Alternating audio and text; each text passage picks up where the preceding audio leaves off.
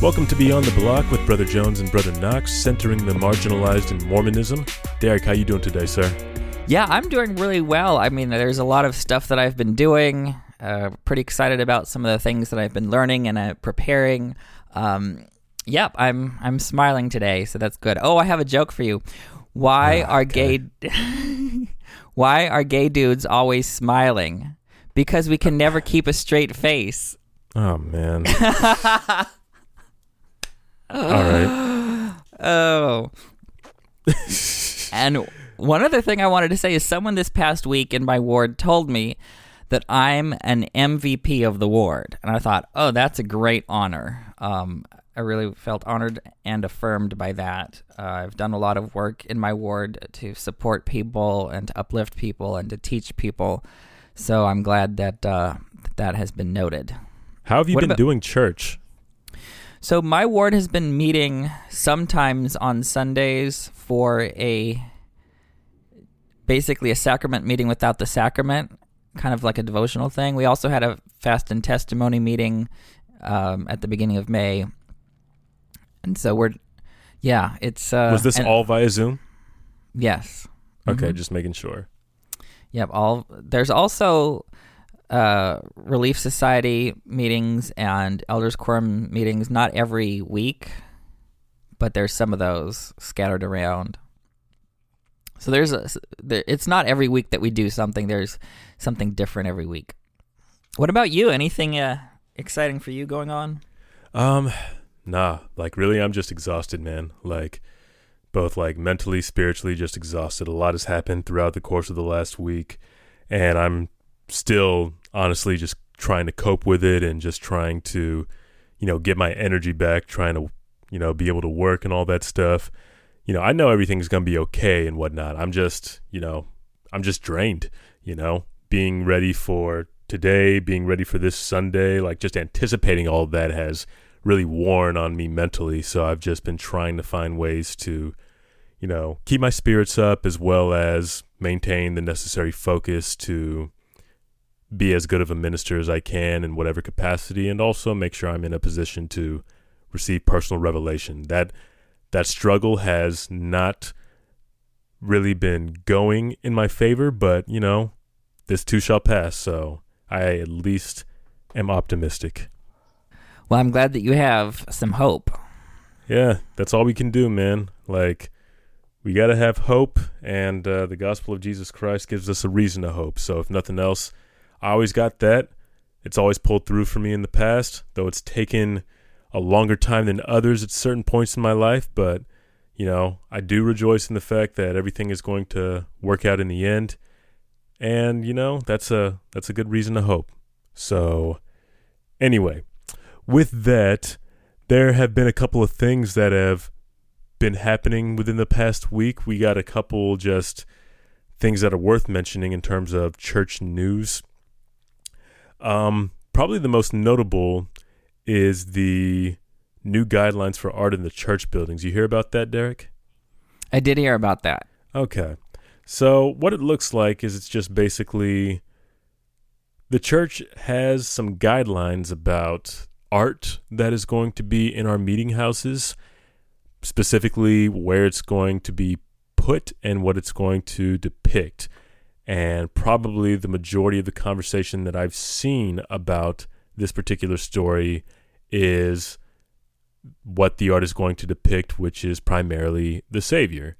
So, what they've done essentially is reduce the number of paintings that are going to be shown in our chapels to 22 different paintings, and every single one of them depicts the Savior in some way. And this is in an effort to keep our meeting houses more Christ focused, which is something I can vibe with. What do you What do you think about that, Derek? Yeah, I like it. I think this is a um, a cultural shift. Now, most, at least most meeting houses that I've been in, it's already been mostly Christ centered. But I've Right. seen some places where you walk in the entryway and you'll see um, paintings like of restor- restoration era paintings, like the First Vision or the Pioneers or Uh-huh. temples or those things. And I think those actually shouldn't be our focus. I really like the idea of the focus back on the Savior, Uh-huh. back on what we have in continuity with other Christians. I think that really because we're not we don't worship Joseph Smith, we don't worship President Nelson. That's not the center jewel of the gospel. And I think um I think that's overall a good a good thing. However, I want to I want to talk to you about what do you think of the fact that all of these Jesuses are white Jesus? Yeah. Um, Jesus ain't white. Like that's not my primary issue, though. I, I wouldn't mind seeing the occasional white Jesus among Jesuses of other ethnicities. That way, the proposed art wouldn't just be a uh, a mirror of our worlds, but a window into others as well as an opportunity for more people to see themselves represented in the divine.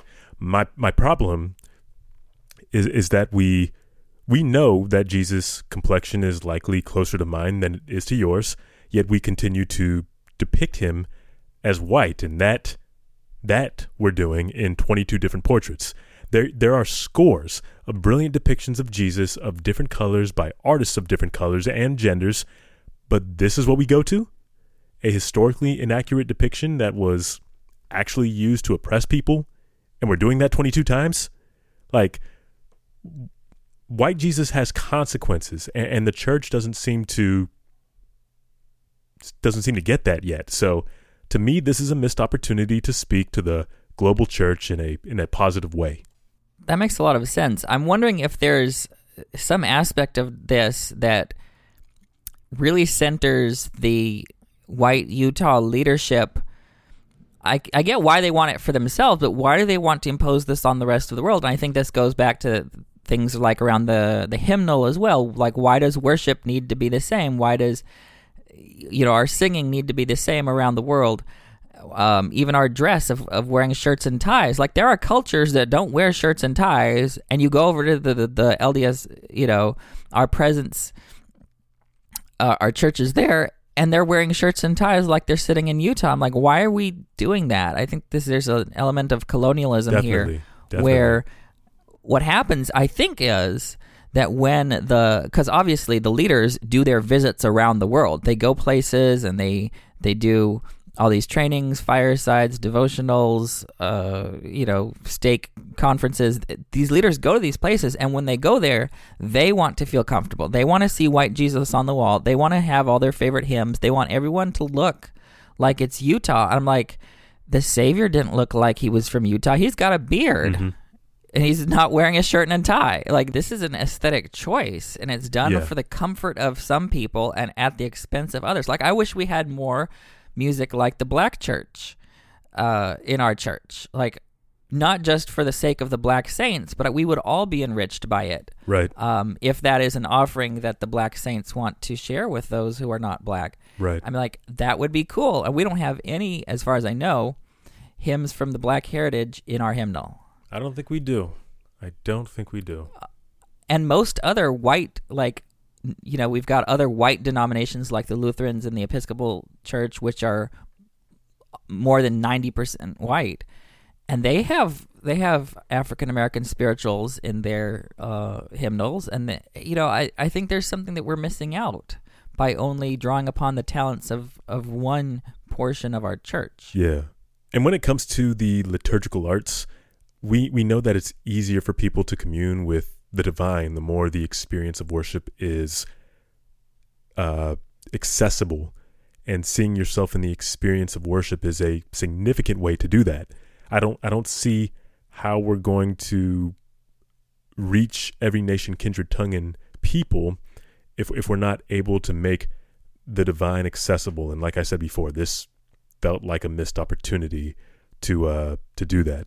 Yeah, and I think one of the things that's striking to me is maybe I mentioned this already is how it connects us with other Christians because it downplays to some. Obviously, we're not downplaying as a whole the first vision, the temples, the pioneers, all these other things, but we are recentering those in service of Christ. I think all of those things point to Christ, and I think that's where we're trying to focus the the most prominent art in our Mhm. buildings. And I'm wondering if this is done with the sense of like connecting us with other Christians. Mm. And if so, where that logically would lead could be to um, depictions of the cross, because that is another thing that really distinguishes us. And it's kind of historically uh, contingent. It's almost by accident that we don't have the cross, because from what I understand, in the 19th century, many Latter day Saints did wear cross necklaces and have the cross uh, as a symbol on books and things. I don't think we really had crosses on the, the meeting houses like the steeple, but the cross was present as a symbol in Latter day Saint life up until I think the 20th century. And then it somehow, through some historical accident kind of fell away. I think to to uh, contrast with the Catholics at a certain time in our in our history of wanting to distinguish ourselves from what some people thought was the great and abominable great and abominable church. But I think we've gotten away from that, and I think we've got realized we have more in common with our other uh, our Christian siblings. And here's the oh, here's the real funny thing is in the Latter Day Saint world folklore blooms like weeds. Yeah. Because we don't have a trained professional clergy, and there's good reasons for that, but because we don't have this standardized, we've got all of a sudden one person can just say something on their mission, then it spreads to all the other missionaries and it spreads to the whole world, some whatever theory.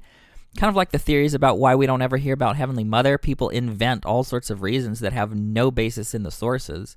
I think this is the same here. All Mhm. people will invent reasons why we don't have the cross, and none of those reasons are sustained in our sources. Like people will say, we we just want to focus on the living Jesus. What? But that's not what we do living in a Christ, sacrament. yeah. We literally show His death. Uh, we're and we're comfortable in the temple with certain things that show the crucifixion of Christ. There's just a whole bunch of things that we center on the death of Christ, and of course Paul did this as well. He talks, he says, uh, you know, talks about the cross all the time.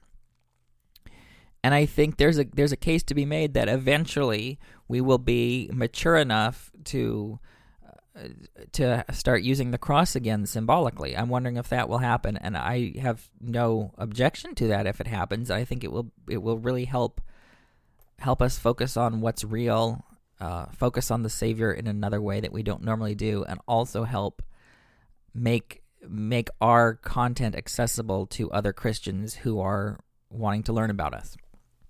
And I haven't thought about that specifically, that this would make us accessible to other Christians. I remember, like, the one thing that kept coming to my mind when I saw that particular news was, you know, ever since last conference, President Nelson really seemed intent on making sure that we put focus back on Christ, that we make sure we refer to the church by the true name, like our actual name, refer to members with the name, refer, like, the logo change and everything. I just saw this as a way for us to further put our focus on Christ. But I definitely did not necessarily um, view this as a way of making ourselves accessible or to, to, to other Christian churches. So that that's definitely something to consider as well, and also make us more accessible to people who have some kind of belief in Christ or don't have some kind of belief in Christ and still want to be able to know what we're about by stepping into our foyers or seeing our materials. So, okay, then with that, let's go ahead and move on to the Come Follow Me. Before we do that, we just wanted to remind you guys that we are a proud member of the Dialogue Podcast Network, a collective of independent, interesting podcasts who promote thoughtful, respectful, and engaging inquiry and discussion of all aspects of the LDS tradition, thought, arts, and culture.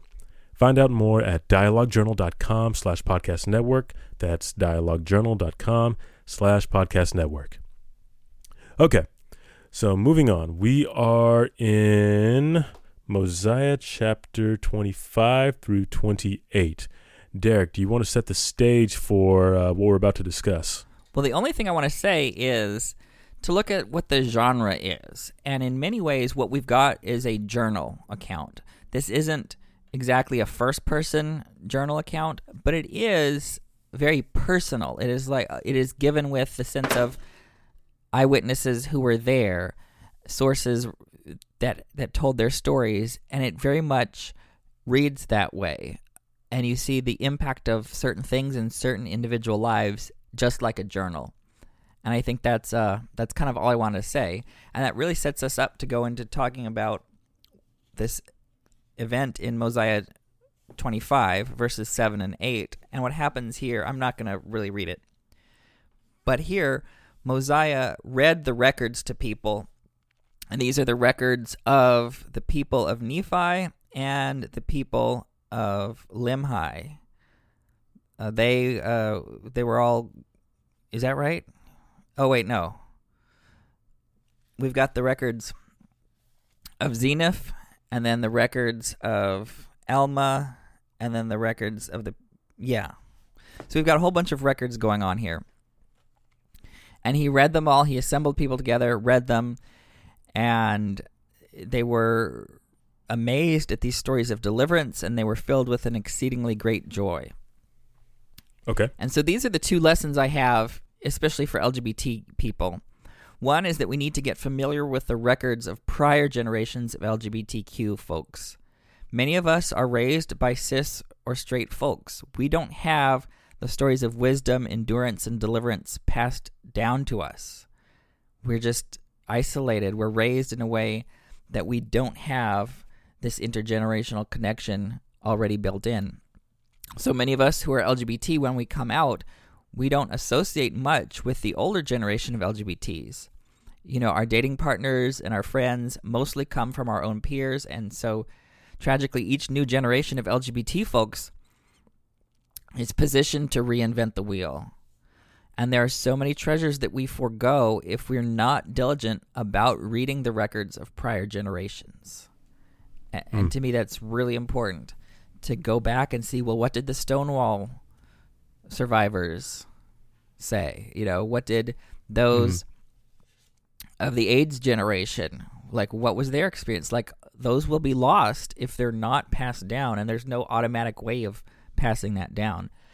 Which leads to my mm-hmm. second lesson. The second lesson is that we who are LGBT today must keep records of our own journey. We must leave records as an inheritance to future generations of LGBT folks so that the Lord's miracles among us may be remembered hmm. generation after generation. Yeah, I like that a lot. Not too long ago, we discussed the importance of record keeping when we got to the beginning of Mosiah. I think this, I mean, we probably did it on the show too, but we definitely did it for the Dialogue Sunday School that we did not too long ago. And, and some of the reasons given were to, for record keeping, were to preserve their history, to preserve their religion, and to become people of understanding you you've already talked about the importance of preserving the history of your people, but I really like the idea of preserving the religion of LGBTQ saints, of preserving a theology that affirms you even in the face of negation, for lack of a better word, that leads to the becoming people of understanding part. You- You're really putting yourself and your spiritual descendants in a better position to succeed and thrive when they understand the struggles and triumphs of those who came before, in addition to the wisdom they gained. I, I think you said it on the show before that the records we write today will be the scriptures for the next generations. And I love the idea of a record for queer folks that can speak to them and affirm them the way the scriptures are intended to. Right, and I think that's especially important in our case because a lot of people make the parallels between ethnicity and LGBT identity, and there, and you can make some parallels, but I think what's different is, like I mentioned, is we're raised in in a very isolated way. Right. Imagine what if, if every person of color was raised by white people in a white neighborhood in a white school and they had no connection with their the people of their own ancestry. I mean like Mhm. that's kind of what that's that's more like what an LGBT situation is. yeah. So that's all the more reason why it's important for us to draw upon the records of our LGBT ancestors Mm. we don't even really call them ancestors, right? But uh, in a sense, there are our spiritual your, ancestors. your spiritual ancestors, yeah. And speaking of these records, then I want to go into Mosiah 25, verse 16. And here it says, And he, Alma, did exhort the people of Limhi and his brethren, all those that had been delivered out of bondage, that they should remember that it was the Lord that did deliver them. Ah, yeah. That's uh that's an And- important distinction. And maybe I missed this in the text, but what I find interesting is You did not. is you did not. yeah, If you if you're going where I think to you're my going. knowledge, when this deliverance was originally narrated in Mosiah chapter 22, it was not attributed anywhere to the Lord. We have no voice or command of the It Lord in that text. We see no direct miracles of the Lord. Limhi's people, according to the narrative, seem to escape the Lamanites by their own doing. So it's interesting that Alma, on further reflection, sees the Lord's hand in it. So, one lesson we can learn is not to wait for what we think God looks like in action. Like, we have maybe some specific idea of, of what God looks like in action, but we shouldn't wait for that. Sometimes we need to just act on our Mm-hmm. Right. promptings and trust that future retellings of the record will clearly see the hand of God in it.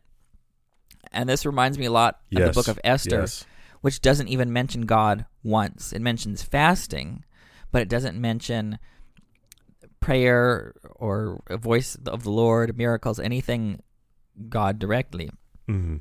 But I think later interpreters have gone back and said, look, God actually was behind the scenes the whole time, working throughout. Yes, yes. I really appreciate you saying that for for a few reasons. But uh, I was I was fascinated with the exodus of the people of Limhi for this very reason. We knew that they prayed for deliverance, but that deliverance certainly didn't come in such a fantastical way as it did in Alma's Exodus narrative or or the Exodus narrative that we that we find in the scriptures in in the Bible. They they prayed for deliverance and they got Ammon. But with the addition of Ammon, they they had all the tools they needed for their exodus. They had Ammon's crew who had access to a place where Limhi's people were welcome and they knew the way there. They had a great plan from Gideon, and then they had a weakness in the Lamanite defenses to exploit and some booze. They had everything. All they needed was to organize and execute. It's a further testament to God's preference to to uh, to conserve his power to allow for the full use of human ability and agency, but that doesn't make their exodus any less of a miracle. God made sure that they had enough to accomplish their task, and they did. Less fantastically, but they did it. This also spoke to me as I seriously considered for the first time black separatism as a method of dealing with white supremacy. Uh, I'll, put the piece I did for By Common Consent up if y'all want to check that out for more detail. But for the work of Mm-hmm. for the work of Right. civil rights, we, we may get inspiration or we may not, but if we have the tools to do something that can help us, then God might touch it. I wonder, do you do you see a lesson here for the people who look at the 1978 revelation and say, "Oh wow, that is just so convenient." Think about what was going on in America in the 60s and 70s. The church Mhm. leaders must have just did it on their own initiative and they wanted to make this change and this wasn't really led by God. It was completely you know, a suspicious coincidence and like but here we have examples of leaders doing what needs to be done and then later generations saying oh that really was from the lord how do you think there's a connection here that could be made Um,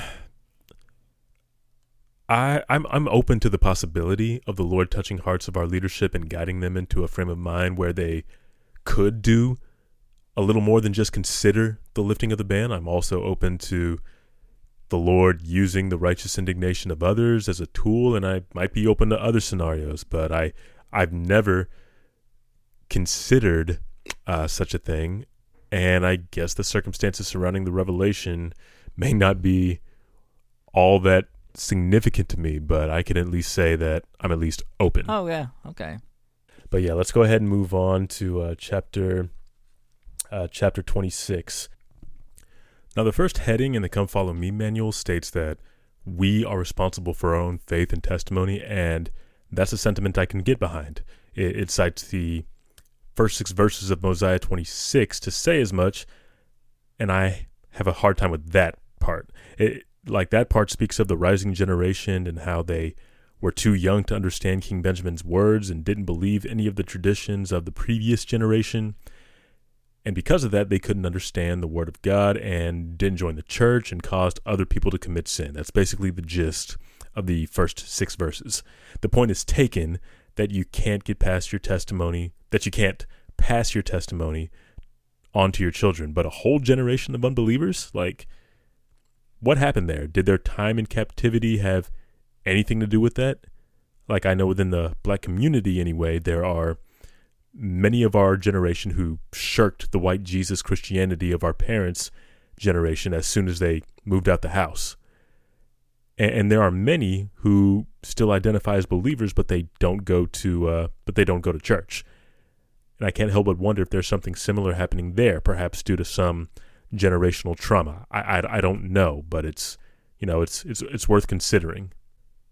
And this idea that we're responsible for our own faith and testimony is also something worth considering, albeit I'll probably do it outside of the context we just discussed. We in the church, we, we talk a lot about self reliance, but we haven't really cultivated spiritual self reliance. Too many members in their adult lives experience feelings of betrayal when they learn troublesome things about our history or our policies and they're not spiritually equipped to deal with them. Folks on the margins tend to have more resilience as their spiritual strength can be can be a matter of survival. Uh, this preserved them in times of trial and trauma, but others don't have those experiences and were not really encouraged at church to view our scriptures, our doctrine, or our history in a in a way that's relevant to them. It, it becomes ritual with more social and cultural meaning than spiritual meaning. And then as soon as we stop vibing with the culture, they're gone, either forgetting or never having come to learn what the teachings of the church could really could really offer them or never being taught to care. Right. And I think part of the direct consequence of what you just said is that we should have more of these marginalized members who have their faith tested and have a lot of wisdom from that experience, we should have more of the marginalized membership in leadership so that we can mm. spread that and, and that wisdom can be passed on and there can be models for people and I think we would all be better off.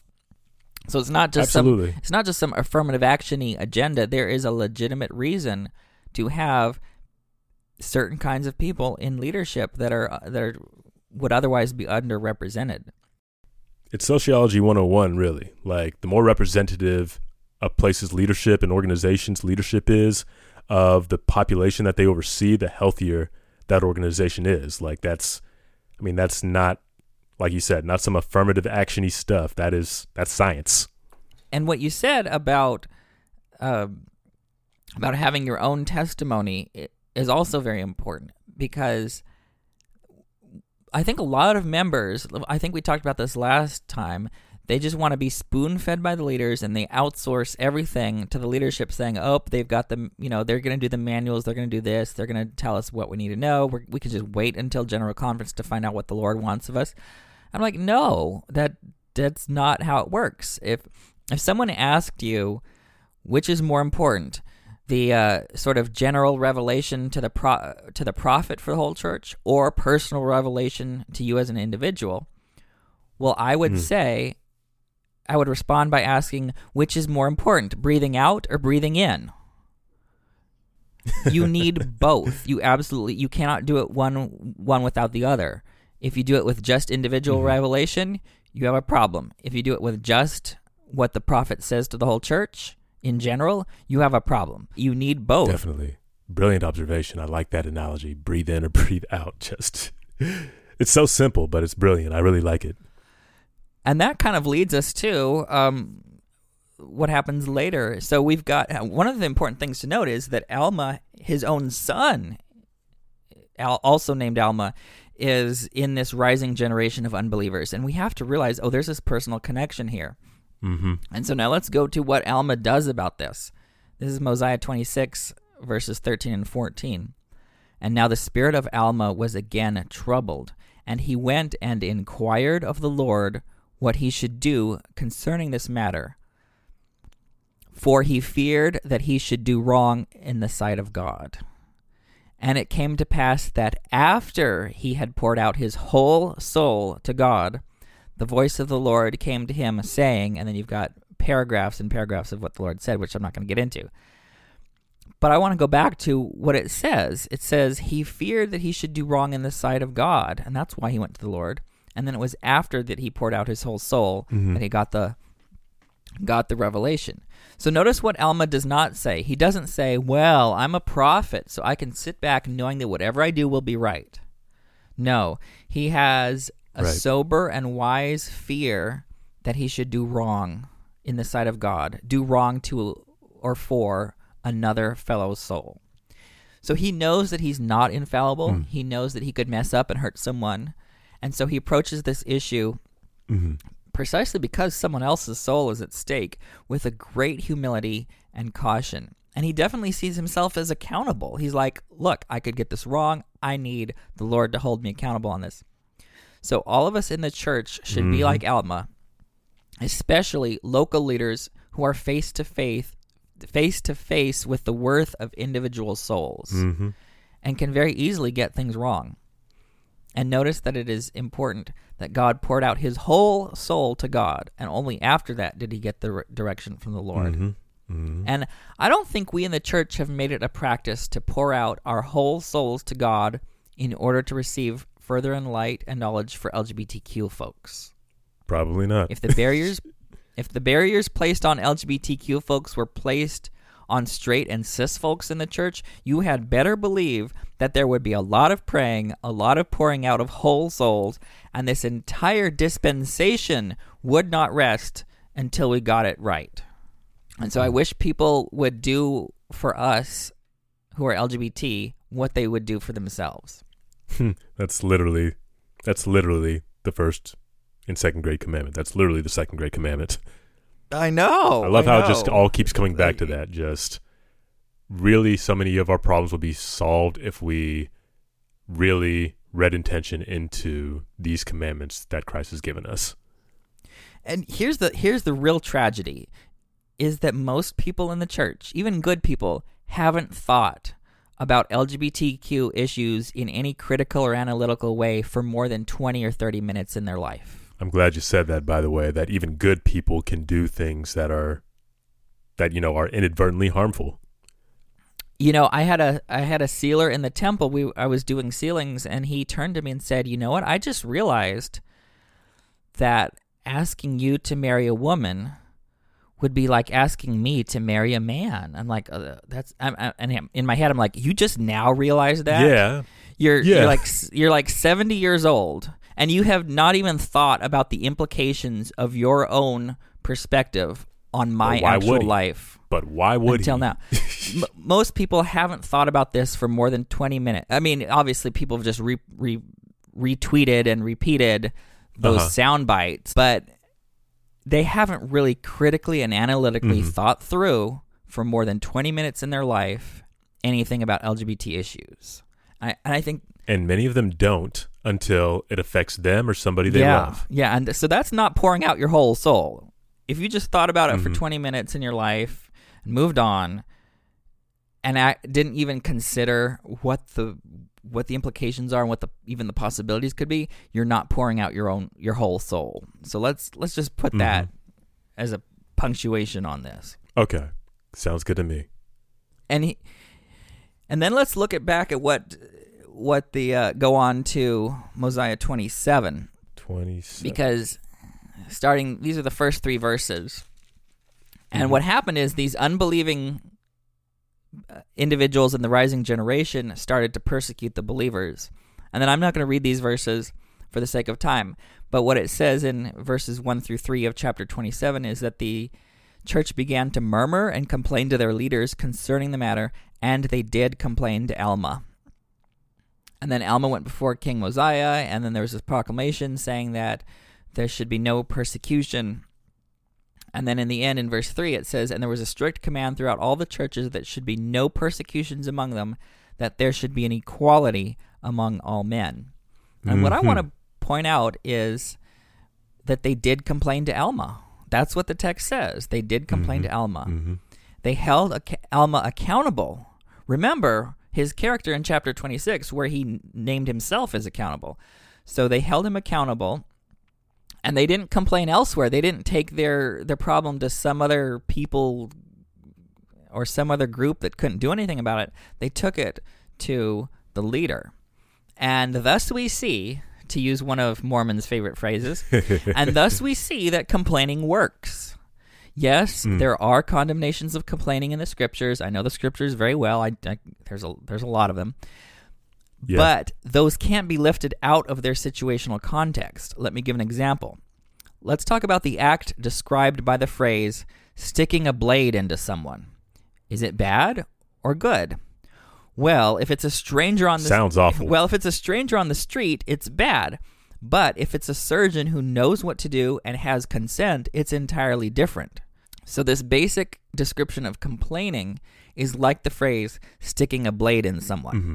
In different contexts, it can refer to very different things. hmm And the major variables in whether complaining is good or not, whether it's a sin or not, come down to the motivation, the spirit, and the effects. If it's done with the proper spirit toward the right outcome, complaining is not only permitted, but is righteous, and I would say it's even required. Right. We're supposed to ask, seek, and knock. Right. I mean, that's the basics of the teachings of Jesus. Yeah. And I love what what we have in Psalm 142. David was in a tight spot here. Psalm 142 verses 1 and 2 says, I cried unto the Lord with my voice, with my voice unto the Lord did I make my supplication. I poured out my complaint before him. I showed before him my trouble. And that is just a really brilliant example of pouring out your and so many of the psalms are lament or complaint psalms. But anyway, back to what happens here with Alma is that the result of all this complaining was the end of persecution, the end of injustice, and the presence of an equality among all men. I think one of the things to keep in mind with equality is that some people in practice don't actually think that we're fully human, whether it's you're a person of color or a woman or LGBTQ. In their head, they don't actually think that we're fully human and deserve equality and deserve the same opportunities that they take for granted as being part of a full human being. Right. And I, it, it's really almost sick to have to name it that way that they think we're not human. But that's But that's really de- what they they if won't you say deny it that people way the full human experience, like that's, I mean, that's the Right. vocabulary. That's the Yeah. right vocabulary. because they they're like totally okay with having us having a having the these injustices and deprivations. Not because they don't see those the disparity but they think that the disparity is okay because we don't deserve any Mhm. better. I mean that's really what they're saying. Because i don't think there's anyone here that's going to deny the actual disparity. Right. you know because people you know no one will say oh well you know we've got gay sealings and straight sealings. No one can say that. The disparity is clear it's a matter of is it justified or not? Mm-hmm. are we fully human or not? And this gets back to um, something i wanted to say from mosiah 27 verse 30 so here you have alma the younger. After this this major conversion experience you have alma the younger's confession. He says, I rejected my Redeemer and denied that which had been spoken of by our fathers. But now that they may foresee that he will come, and that he will remember, and that he remembereth every creature of his creating, he will make himself manifest unto all. Mm-hmm. I think it's important to name that repentance and conversion narratives can be used to bully people, especially LGBTQ people or people going through Mhm. a faith crisis or faith transition. Mm-hmm. But when we focus on the gospel of Jesus and the presence of love, understanding, unity, and peace that the gospel brings, we realize that people who are engaged in racism, misogyny, ableism, homophobia, transphobia, that they all need to be called to repentance, just like Alma the Younger Mhm. was called to repentance. And in fact, his father prayed for, for that. And, you know, based on what we see from certain comments on the internet, there are thousands of saints out there who aren't right with the Lord. Mm-hmm. Mm-hmm. One of the marks of true repentance here is Alma's realization that every creature, every creature of the Lord's creating, is remembered by God. Sin makes you forget this, but repentance makes you remember it. That God knows and includes and loves and plans for every creature of his creating. I just love that. Uh, Alma, after he repented, said, He remembereth every creature of his creating. That means something to folks and communities who aren't inclined or primed to feel like God remembers them, especially if they're not treated that way at, at church or anywhere else they go, but especially at church. And I'm glad you I'm glad you brought that up because I, I've read that phrase before and I read over it, but it really is profound the way you read it, considering who Alma became and how he how he spent his life. The the rest of his life was literally spent in the service of God, and he ended up getting translated, which is a pretty rare feat.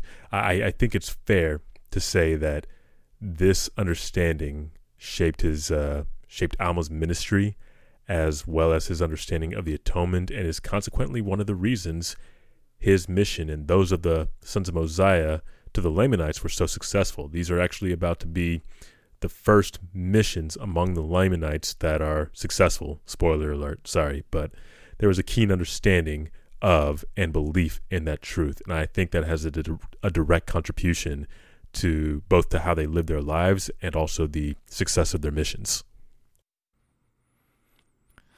Yeah, and that's why I directly want to connect that with his repentance. It was the repentance that en- enabled him to see a vast, more expansive view of God than see. That's probably why he was an unbeliever. Is he didn't have a very expansive view of God, like the God that he thought he heard or was presented to him. That didn't make any sense. Yeah. But once he's can you say more about that? Well, once he saw the true God it, you know that changes his view of God, and it made it possible for him to believe again. Mm-hmm.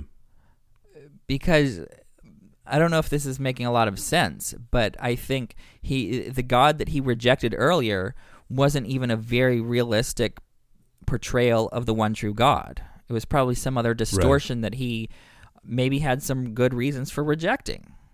But once right. he got got in with the one true God eh, who loves everyone and fights for every creature of his creating, then he's like, "Oh, yep, I'm I'm on board with that." And that colored his ministry for the rest of his life. He always came back to his conversion experience Very when he when he preached and when he taught people. That's really a foundational experience in his life.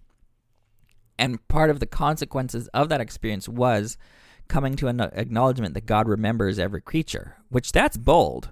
You know, that's you know, mm-hmm. I, it, it's I don't know how to to exa- there's no way of exaggerating this. Saying that God remembers every creature, that's probably the w- most radical thing we could say as people of color or women or LGBTQ people in the church. God remembers mm-hmm. us. Like, wow, that mm-hmm. should get us excommunicated by by people who are like the priests of Noah, who are like, we don't want God right. to whatever, you know. Yeah, I, I hate to like come back to this, but uh, you know, I was thinking of white Jesus again as you spoke. Alma experienced God in a way that he could understand, in a way that was accessible to him, and that facilitated his conversion. This is another reason that portrayal of Jesus matters so much. The simple act of including an ethnic Jesus in this church will begin to you know, tear down some barriers. It would begin to make Christ and our community of faith more desirable and more accessible to other people.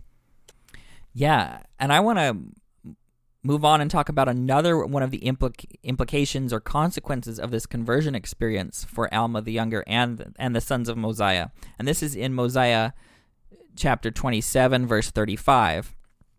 And it says, "And they, meaning Alma and the sons of Mosiah, they traveled throughout all the land of Zarahemla and among all the people who were under the reign of King Mosiah. Notice the scope there. It's they went to everyone, right, and admitted what they did. Let me get right. back to the, what it says. Zealously striving to repair all the injuries which they had done to the church, confessing all their sins, and publishing all the things which they had seen, and explaining the prophecies and the scriptures to all who desired to hear them. Notice that as an essential part of their journey and their repentance process, they did two things. One, they named their sins publicly and broadly, and two, they made themselves available for reparations. That's the, the word repair is literally mm. in this text. So we need to do the same thing for the sake of black saints in the church. Hmm. We as a people haven't even clearly named that the priesthood and temple discrimination unilaterally inflicted on black saints for over a hundred years was a grievous and repugnant sin. Mm. Failure to name this sin hurts everyone, black and non black. Mm. And I need to name that the reason we we got in this situation is that the white church leaders didn't do what Alma did back in chapter 26, being humble, accountable, pouring out his whole soul lest he get it wrong. White le- white church leaders didn't do that. Um, and in fact, remember, Alma poured out his soul as if his own kid was among them because he was, right? Mhm. I think if Brigham Young had thought about black saints the way he would think about his own family members, he would have come up with a very different because he wants everything for his own kids, why wouldn't why wouldn't God want everything for all of his kids, right? Mhm. And then and then it gets to point 2, reparations. We also need to repair the damage, dismantle the systems that perpetuate it, and have a chance at real reconciliation. Black saints are still enduring the effects of this spiritual dispossession, and we need to look at black voices in the church to to figure out and listen to what forms of reparation would be proper. Mhm. Unless anyone say that I'm making anti-racism an idol. Someone told me that on Facebook earlier. like anti-racism isn't a Christian value. Like that's right, right. that's like, bogus. Okay, lest anyone say that I'm making it an idol. All I'm calling for is the destruction of the idol of white supremacy, which is different. Mm. I'm just tearing down that idol, and people think I'm building a new one. Because for people with privilege, removing their treasured idol will look like establishing a new one. hmm And I need to remind people that racial reconciliation isn't a liberal add on to Mhm. the gospel. I'm not even really a liberal, by the way. You're not. Racial reconciliation isn't a liberal add on to the gospel, it is at the heart of the gospel. Let's look at Galatians, Ephesians 2. Let's look at 3rd and 4th Nephi, 3rd and 4th Nephi. All of these are about the direct connection between racial reconciliation and the gospel. Yep. And in all it. of these cases, the reign of Jesus as king explodes the foundations of racial injustice. Racial reconciliation and the repentance that must precede it are at the heart of the gospel of Jesus Christ.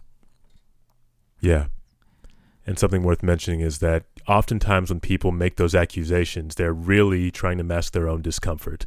Like I see this all the time in discussions on race. So any time that I talk about racism, people want to be like, "Oh, you're just stoking divisions or whatever." And I'm just like, "No, like me not me talking about racism or blaming me talking about racism as a source of division in this country is like uh, is like blaming your speedometer for a speeding ticket you got. It's not the act of talking about racism that stokes divergence. It's the actual racism itself. And because you are uncomfortable when I talk about it, that means that an opportunity for unity is going to be on the other side of that discomfort. And people really need to sit in that. Like, people really need to learn to tell the difference between their own discomfort and actual problems, lest they end up making themselves or making their own identities an idol. And unfortunately, too many people's identities are founded on white supremacy, hence why they get uncomfortable anytime people want to address it in any kind of forum. That's uh, that's all I got. Is there anything else in uh, Mosiah twenty seven or twenty eight you wanted to bring nope, up? that's it for me. All right, cool. Then uh, before we wrap up, just wanted to remind you guys that Dialogue, a Journal of Mormon Thought, is uh, proud to offer two new podcast features. The first is Dialogue Heritage, which traces the history of the journal over the last 50 plus years to situate it in LDS history more generally. The second is Dialogue Book Report, which has discussion, reviews, and interviews about current LDS fiction, nonfiction, and memoir so you can stay up to date on the latest releases. Listen to these, new shows, and the Dialogue Lecture Series by subscribing on iTunes or at dialoguejournal.com slash podcast network. That's dialoguejournal.com slash podcast network or Lyceum now is up and running. Um, before we wrap up, any housekeeping items from us, Derek? I don't think so. Where can people find us? You can find us at beyondtheblockpodcast.com and also on Twitter, Instagram, and Facebook. Yeah, and so far as I know, we don't got any events coming up except for our uh, Mormons Building Bridges uh, Sunday school class this Sunday via Zoom. Uh, is there like a newsletter, or can do people have to be like on that uh, page to know that it's coming? How does that work? How do how can people think, get access I to think that? it's uh, mostly done through the Facebook group, but if All right. anyone needs the link, just send me a message somehow on Facebook, and I can give you the link. Yeah, I suppose we could also post it to the Facebook page too. Like, I Right. mean, is the is the link going to be available to do that? Like, is it already right, available it's already now? avail- it's already available. Okay, then we could just do that, and I'll I guess I could put it in the show notes too, assuming people can access links through that. So I think that's the only announcement that we have coming up. Is unless there's anything else, Derek. No, there's that's it. All right, then thank you again for joining us, guys. We really do appreciate you listening to us. Till we meet again next week.